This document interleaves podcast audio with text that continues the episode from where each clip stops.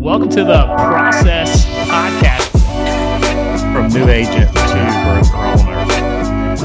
My name is Travis McClure. This is my co-host Preston Guyton. Welcome to the Process Podcast. This is Travis McClure, and I have a very special guest with me, Kimberly Benoit. Uh, she is a leadership coach, consultant, and soon-to-be published author.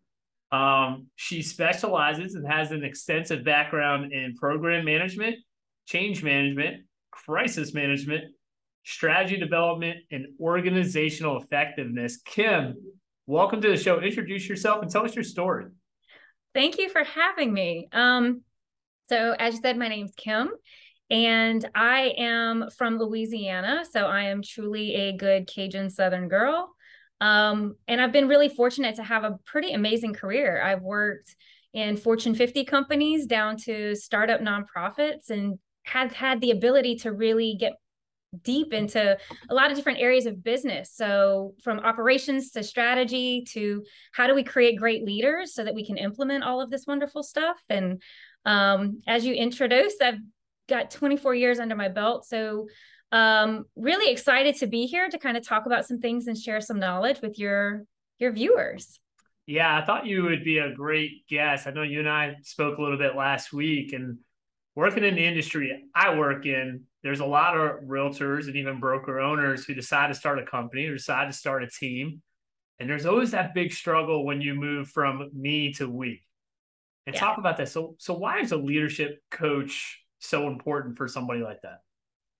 So leadership coaches are pretty interesting. And so um, I like to always start with like, what is a coach? Because I think sometimes people um, call themselves coaches and that's fine. Sure. Um, but a coach really is different from anything else in the sense that um, coaches are really there to be a thought and accountability partner. So I am simply there to help you think through where you are, what are you trying to accomplish, what are your roadblocks, and then what are the best next steps for you. So the difference being if you went to a mentor, a mentor would probably tell you, well, here's what I've done. Mm-hmm. Here's what you should do. Sure. And so what necessarily might work for me may not work well for you. So my job really is to get you to think through who you naturally are and what would fit best um, in your trajectory, in your journey, versus maybe try to implement what I think are the best things for you. And so when we think about somebody who's going from kind of a new leader uh, kind of excuse me going from an individual contributor to a new leader this is a wonderful opportunity to talk to somebody that there's no judgment that there is you know so it's not like going to your boss and being like i look stupid right? This is a person who's solely here to help you think through what the what your challenges are and what plans you can put in place to try to tackle them. Because um, a lot of times we don't want to go to people we know or we don't want to go necessarily to the people we may not naturally think of. And so this is just a great opportunity and a great partner to help somebody move forward in a way that works best for them. Yeah, I couldn't agree with that more. I mean, I always view, I mean, we have a business coach here at, you know, in our companies that we we run. And it's exactly that that, you know, our business coach isn't necessarily telling us what he's done, but it's just an outside, like that hundred yard view of what you have going on, that outside perspective. And sometimes as a leader, you're emotionally involved. And it's yeah. nice to have that person who's not. Well, and I think it's also really good to have somebody who can like push you and tell you may and challenge you because that's part of what happens is sometimes when you're really close you don't want to hurt someone's feelings right and you know my job is to help you be successful and sometimes i have to challenge that what you're doing is the right thing Absolutely. I have to challenge that, you know, that this is the best plan. So I make you think about things from a variety of um aspects and perspectives. Um, but yeah, because that's sometimes you sometimes you need somebody who speaks a little truth to power and just kind of challenges you a little bit, but does it in a very loving and professional way. Yeah. Um, uh, the interesting about that, Preston and I have often talked about like a, a really good coach will tell you what you need to hear, not what you want to hear. Yeah. And the other thing with that is we also believe like accountability is honestly the highest form of love anybody can show you, you know? Yeah. And and I can honestly I've had coaches in my career and and that's partly how I ended up down this path. I mean, I've had a tremendous um, history of doing professional development in corporate environments and helping other people grow and learn through actual training and mentoring. But it was once I started working with a coach myself that I kind of, it all fell together in the sense that um, they challenged me in ways that my leader wasn't or my peers weren't able to. And i was also able to be way more candid because again it's kind of a protected relationship um, and so that's how I could see the value of it. And that's why I think it's so important for people, if it's something that they feel that they could use to explore, because it really can be a differentiator in helping you kind of move beyond or move forward in areas that you might be struggling. Yeah, I couldn't agree more. And I think last week you and I had discussed a lot about the communication challenges leaders can have. Unpack that a little bit. Yeah, so it was interesting because we were talking about particularly like the the me to we, mm-hmm. and you know it was fun. The, right after we had that conversation, I actually had someone say to me, "They're like, I really struggle with delegation," yeah. and I started laughing because that's actually a very common challenge for new leaders, right? And um, because what they think is a delegation challenge is frequently actually a communication challenge. And so one of the things I thought we could talk about is is thinking through a little bit of what where a lot of new leaders i think tend to um, run into some difficulty is we have been really good at what we do.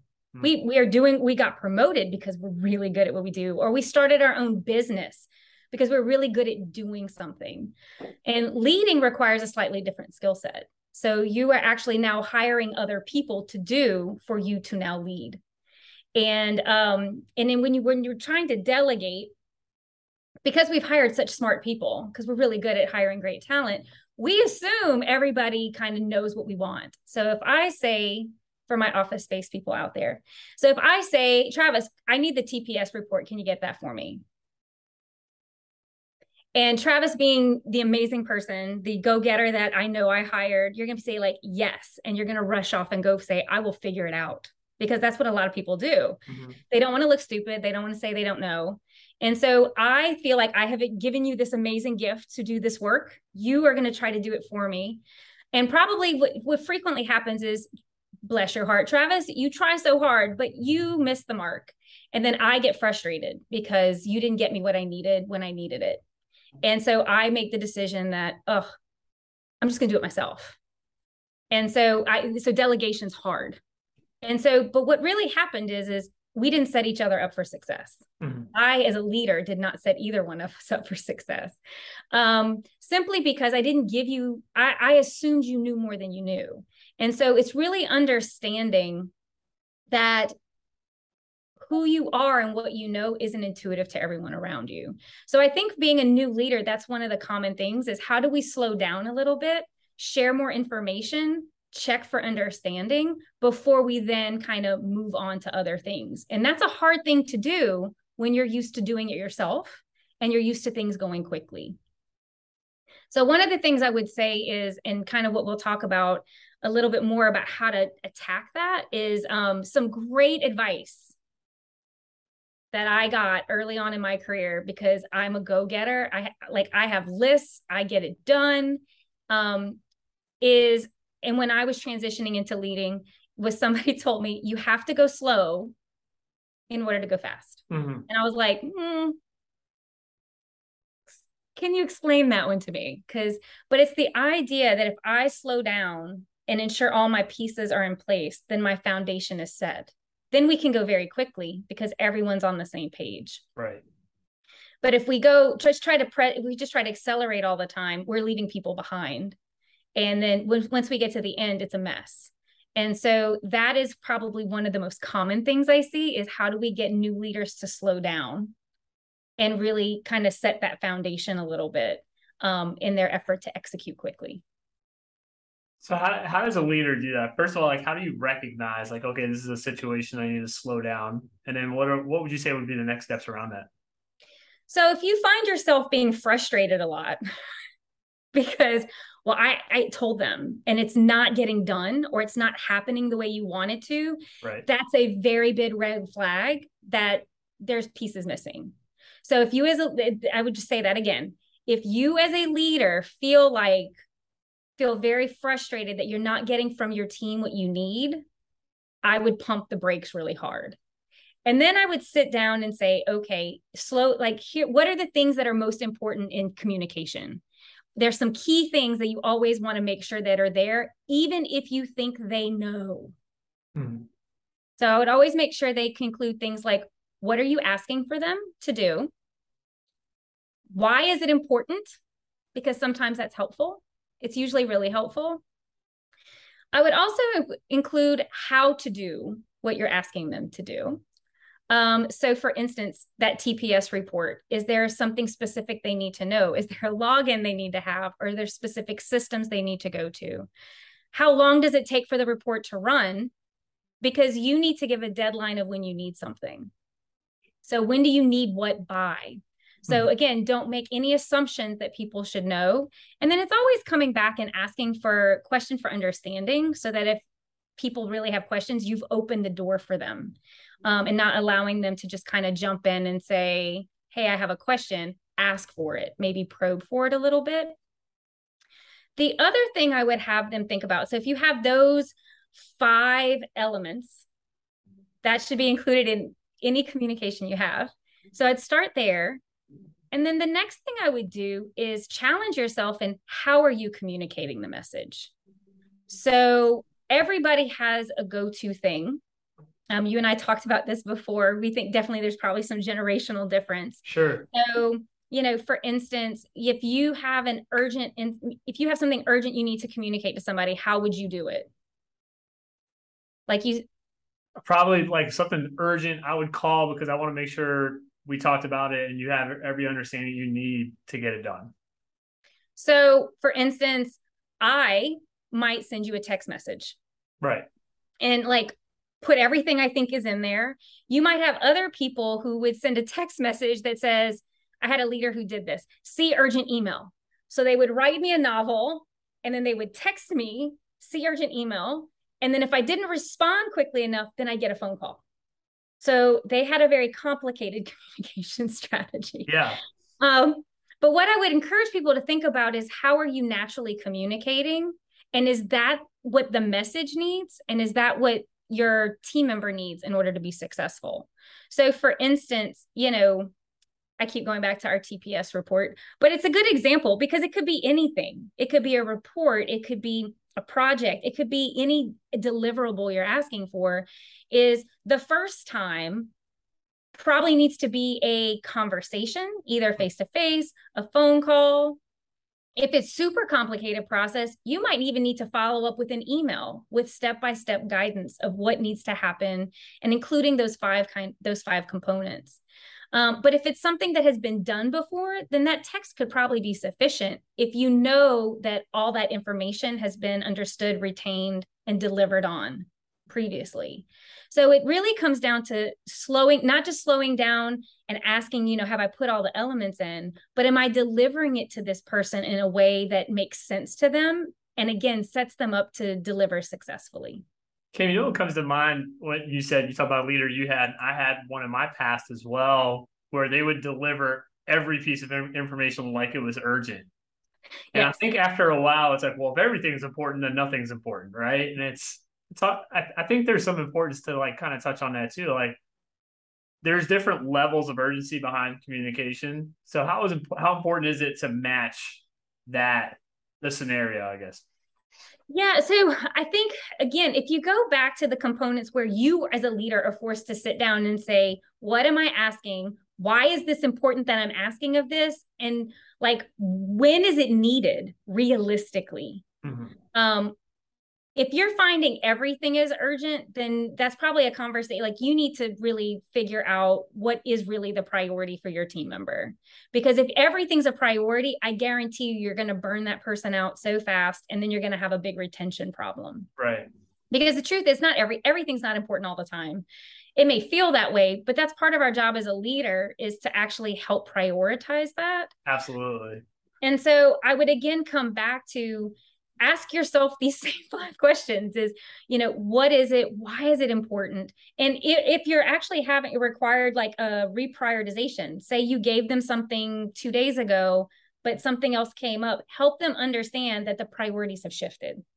Um, so that they don't think they're still like hot button you know fire drills that have to go on. Help people understand um, what you really need from them when and you know and i also think if you're not really sure if you're doing this and this takes a lot of courage especially for new leaders um, but what i would do is is i would ask your team. Yeah. And do it in a way that's anonymous like don't wait for the, don't wait for like an, an annual engagement survey because that just don't do that. Um, but we've done some things before in the past where it, you know especially if you have small teams like we've done we actually did something that was really fun um, on one team I was on where we had a box and we would ask a question and people were allowed to anonymously put answers in the box. And then the leader would at the end of it take it. And then who like and then some the team members that participated would like randomly win like gift cards and stuff to encourage people to actually answer. But it was anonymous unless you chose to put your name on it. Um, but the idea was is they were able to get some candid feedback yeah. timely and say you know you can ask people questions and i think the team they're there to they're there to be successful. They're there to support you. So i think if you, as long as you create the environment where you're open to hearing constructive feedback absolutely. like you've got to be able to hear that you're not doing it well and then be again vulnerable enough to say okay i have to try something different. We we do a process here um we call it start stop keep so a couple times a year, we'll say, "Hey, what's what's something that you know you think we should start doing? What's something we do that you absolutely hate? We should stop doing." Yeah. And what's something we do now you absolutely love? You would hate it if we stopped this, so we got to keep doing it, right? And we have people fill out these surveys, and we give them the same thing. Like you can put your name on it. You can. If you don't want to, you don't have to. But you know, just turn them in before you leave the meeting, whatever. And we have everybody fill this out. The start, start, stop, and keep. And it's funny thing that that I've come to realize, like if you don't get any kind of feedback that's not good, like if some if if everybody's just like, oh, everything's great, we're good, it's almost like a red flag to me. Like they don't trust you enough to give you honest feedback. You know, as a leader, I, like I want some feedback that's not good. Well, and I think you have to demonstrate, like consistently, that you're open to it. Can, and so one, you have to ask for it consistently. Sure. Um, and you have to show that when somebody gives you something that whether you agree with it or not, you thank like say thank you and say, you know what, I'm gonna take that back and, and reflect on that. And you gotta you've got to create the culture where people feel open enough to do it because if they're scared that there's gonna be some kind of crazy retaliation, they'll never be honest with you. Right. Or that their job's in jeopardy or something like that. Um, so we did we, we used to call it stop, start, continue. Okay. And um, so one of the things that we did too, which is always interesting if you really want to like it well, it depends on how you want to do it and what the culture is like on your team. But I've seen some team member, like I saw a leader once just have it up in a common area, like some white paper, and people would just come in random slap, slap stickies. Oh, like and that. so I've seen that done during workshops and stuff. And so where people, and so that way it's like you're free to go put it up and you just kind of give the information but that's the important part is like if you ask for it then you got to do something with it. Yes. and then the more that you show you're open and that you're going to do something about it the more likely people will be candid with you and give you real answers. Yeah we do it uh probably like twice a year. We'll kind of do that. We do a weekly sales meeting with in our company. We do that twice a year. We kind of end the meeting with that and hand out and have them turn them in before they leave.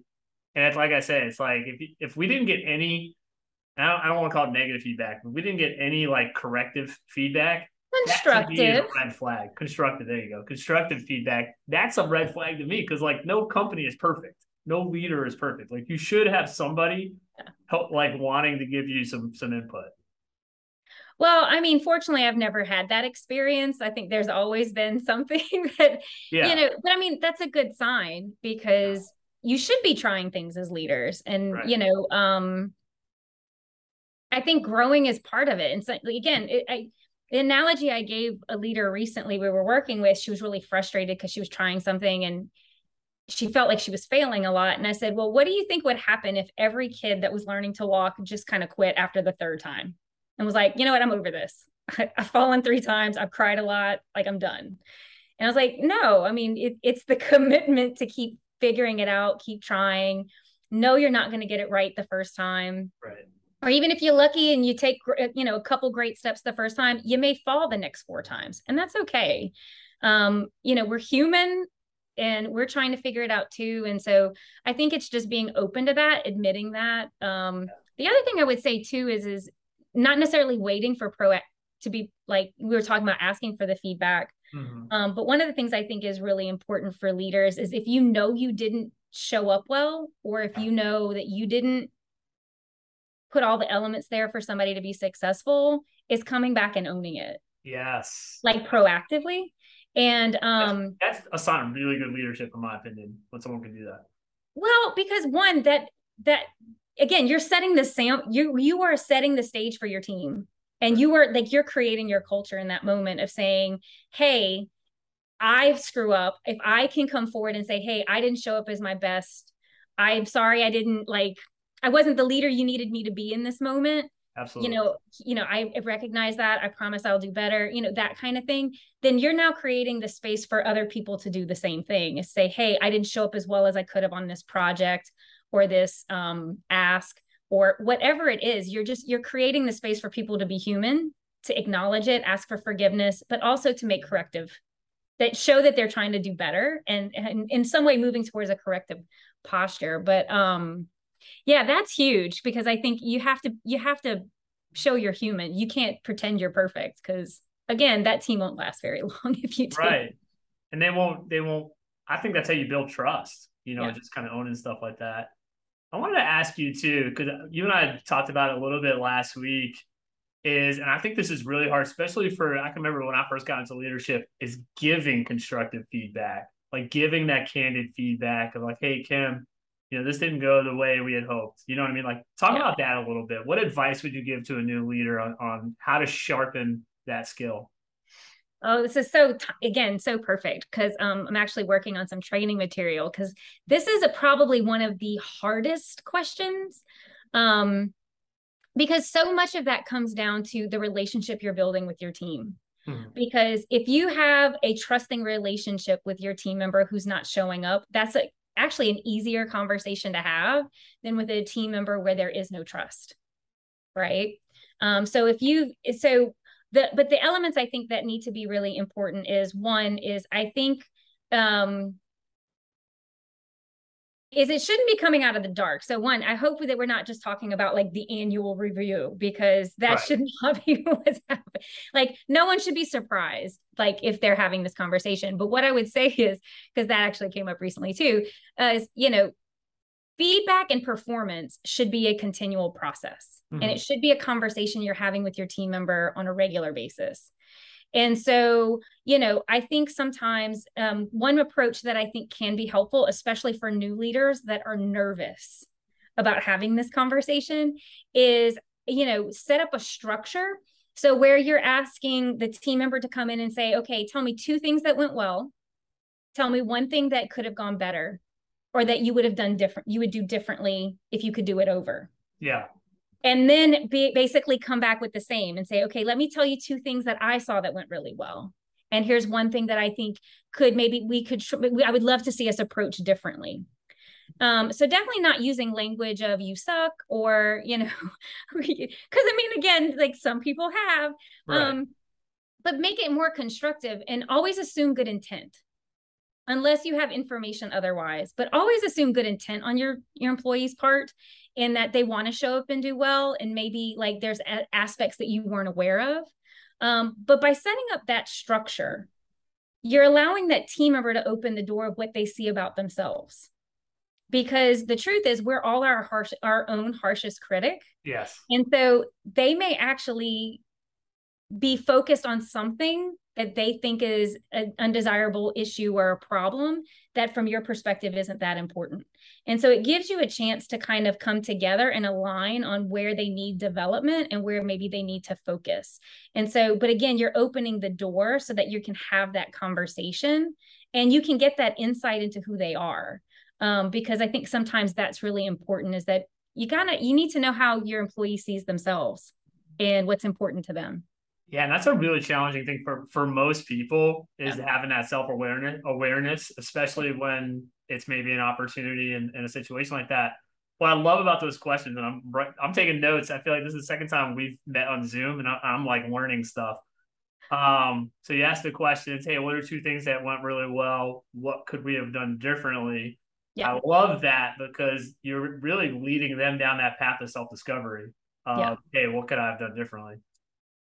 And and, and focus it on what could you have done like and make it a personal ownership because especially if it's a group project if Yeah. if something didn't go well it'll be very easy to say well so and so Right. so and so had done different but really make it about personal like what would you like what did you think did not go well and what would you like to do differently or would have would, if you were in that same situation today what would you do differently to get a different outcome so again it puts it back on the the focus of their ownership and not necessarily other people other dynamics that they can't control It's funny as we talk about this too, my mind immediately goes to parenting because I feel like this is a great strategy. Sometimes with kids, it's gonna be with kids, it can be hard to give them Yeah. feedback they sometimes need to hear, right?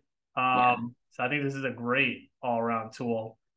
Um, you're welcome glad to be helpful Kim, I always love to ask the question about a book or a recommended book, but I think it's pretty cool. You and I were talking last time. You were telling me about a book you're in the process of writing and publishing. Tell us a little bit about that. So yeah, um, so it- it's been really an interesting journey because when we talk about leaders and self-awareness, you know, one of the things that has come up a lot is when we talk about kind of toxic workplaces and toxic leaders, we're very quick to point the finger at someone else. Mhm. And um, I had this interesting idea of like, well, how often would somebody who's worked for you say that you're the toxic leader? And so I started asking people that, and it was interesting to see people's responses. And so, kind of this idea of self awareness is um, I got this idea for this book because the reality is, we all in leadership all make mistakes. Yes. We have all done things that in hindsight we're like, oh God, I wish I hadn't done that. And so the question then becomes is, is like, are you aware of like when you're not showing up well? And then what are the triggers that sometimes can create those dynamics for you? Um, especially if it's something that happens repeatedly throughout your your journey.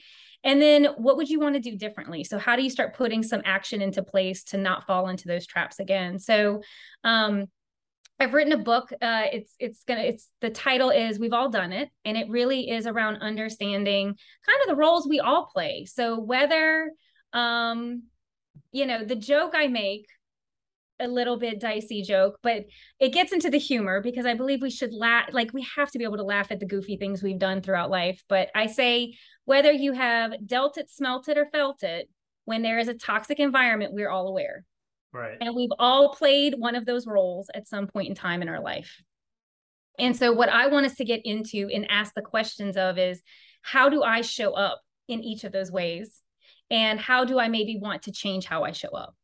Um, because I think as leaders, it's our job, it's our responsibility to kind of try to be the best we can be, but also understanding we're going to screw up along the way. So, there's no judgment, but it really is how do we continue to make that incremental improvement to be the leader that our teams need us to be and that we want to be. Um, so yeah, that is coming out um, next year, early next year. And I can say going through this process, it is by far one of the most humbling experiences, and I will never take for granted any book I ever read. So this has definitely been um, an amazing, amazing experience. Um, but I will leave you with a one book, two books actually, that I think are great career in helping guide my leadership. Ego by Cy Wakeman, um, phenomenal, um, and uh, Start with Why by Simon Sinek Uh, it's one of my favorites. Love that book. They truly are i mean exactly. I mean there's they're very good especially for new leaders in trying to kind of figure out who you are what is your style. Um, these are great gu- guides to figure out okay here's how i can approach something but then figure out in working with your leader working with mentors and a coach of how do you make it your own Hmm. and make it authentically who you are i think is really helpful. Kim, as I said, this has been great two times I've been on Zoom with you. I've learned I got a whole page full of notes just from interviewing you for a podcast, which I'm always a fan of. Um, if somebody wanted to get a hold of you or contact you and talk to you about leadership, yeah. what's the best way for them to do that? Uh, go to my website, which is uh, kimberlyjbenoit.com. And for those non Southern folks, um, Benoit is spelled B E N O I T, which, but I know you'll probably include it in the show notes. And, um, but yeah, that's the easiest way to find me there. And uh, happy to connect with anybody who has more questions or just wants to chat. Awesome. Thank you so much. And I'm looking forward to We've All Done It coming out early next year. Yep. And uh, I appreciate you being a guest. Guys, have a great rest of your day. Have a great week. And thank you for listening to the process.